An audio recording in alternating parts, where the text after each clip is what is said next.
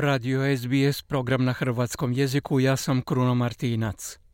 Prema izvještaju novog australskog istraživanja, previše igranja video igara može dovesti do ozbiljnih problema u ponašanju djece, izostajanja iz škole i agresivnog ponašanja. Istraživači sa sveučilišta Macquarie u Sidniju utvrdili su da je do 3% tinejdžera pogođeno poremećajem zbog pretjeranog izlaganja internetskim igrama. Prilog Lucy Mari bio je zadnji dan školskih praznika u Novom Južnom Walesu i trgovine su bile pune djece koja su nabavljala potrepštine u posljednji trenutak. Ali mnogi su samo čekali kad će doći kući i vratiti se kompjuteru i internetu. Osmogodišnja Lea Louis voli igrati Pokemone i priznala je kako joj ponekad teško je isključiti se iz igre. Playing games online makes me happy. Sometimes hard to turn it off because I want to play it sometimes a little bit more. Igranje igara na mreži me ispunjava, ponekad je teško isključiti se, jer želim još malo se igrati. U tome ona nije usamljena. Mnogi roditelji i kako dobro poznaju borbu s vremenom koje im djeca provode pred ekranom. Max Roberts je otac dvoje djece. It's always hard to get them to stop playing games. It can be a little bit too addictive sometimes, but I think they do learn things from it. Uvijek ih je teško nagovoriti da se isključe. Ponekad to može izazvati preveliku ovisnost, ali mislim da iz toga možda nešto i nauče. U većini slučajeva ovakvo igranje je bezopasno, no ako djeca propuštaju normalno vrijeme spavanja, pohađanje škole ili društvena događanja, to bi moglo signalizirati neko ozbiljnije stanje, vrstu poremećaja. Istraživači sveučilišta Macquarie anketirali su 900 učenika između 7. i 10. razreda škola u Novom Južnom Walesu. Utvrđeno je da u prosjeku 15 učenika i 9 učenica ispunjavaju kriterije za utvrđeni mentalni poremećaj, poremećaj prekomjernog igranja na internetu. To je gotovo 3% ukupno anketiranih.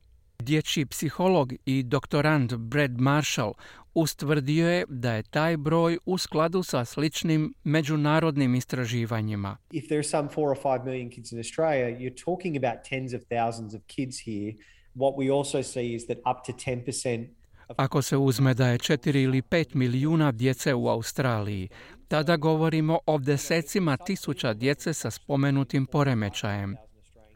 Ono što je također uočeno je da 10% skupina djece ima ono što nazivamo subkliničkim razinama, što je izloženost opasnosti zbog igranja.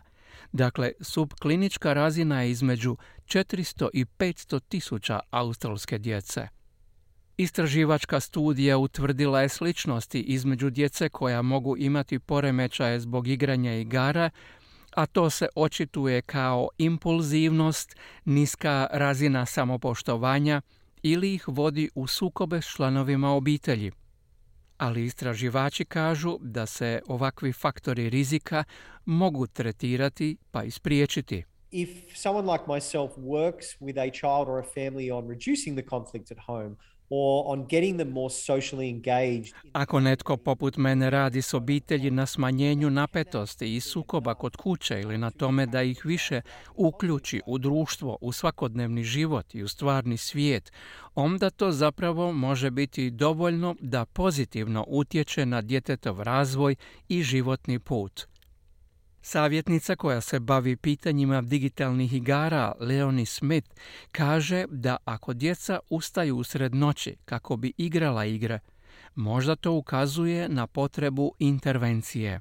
If they're becoming very anxious um, when you're trying to get them off the game, if they're really pushing back on that, potentially getting Ako postaju jako tjeskobni kada ih pokušavate isključiti iz igre, ako se stvarno protive tome i potencijalno postanu čak nasilni, možda ćete morati tražiti pomoć ili savjet ili razraditi plan odnosa prema tehnologiji zajedno sa svojim djetetom.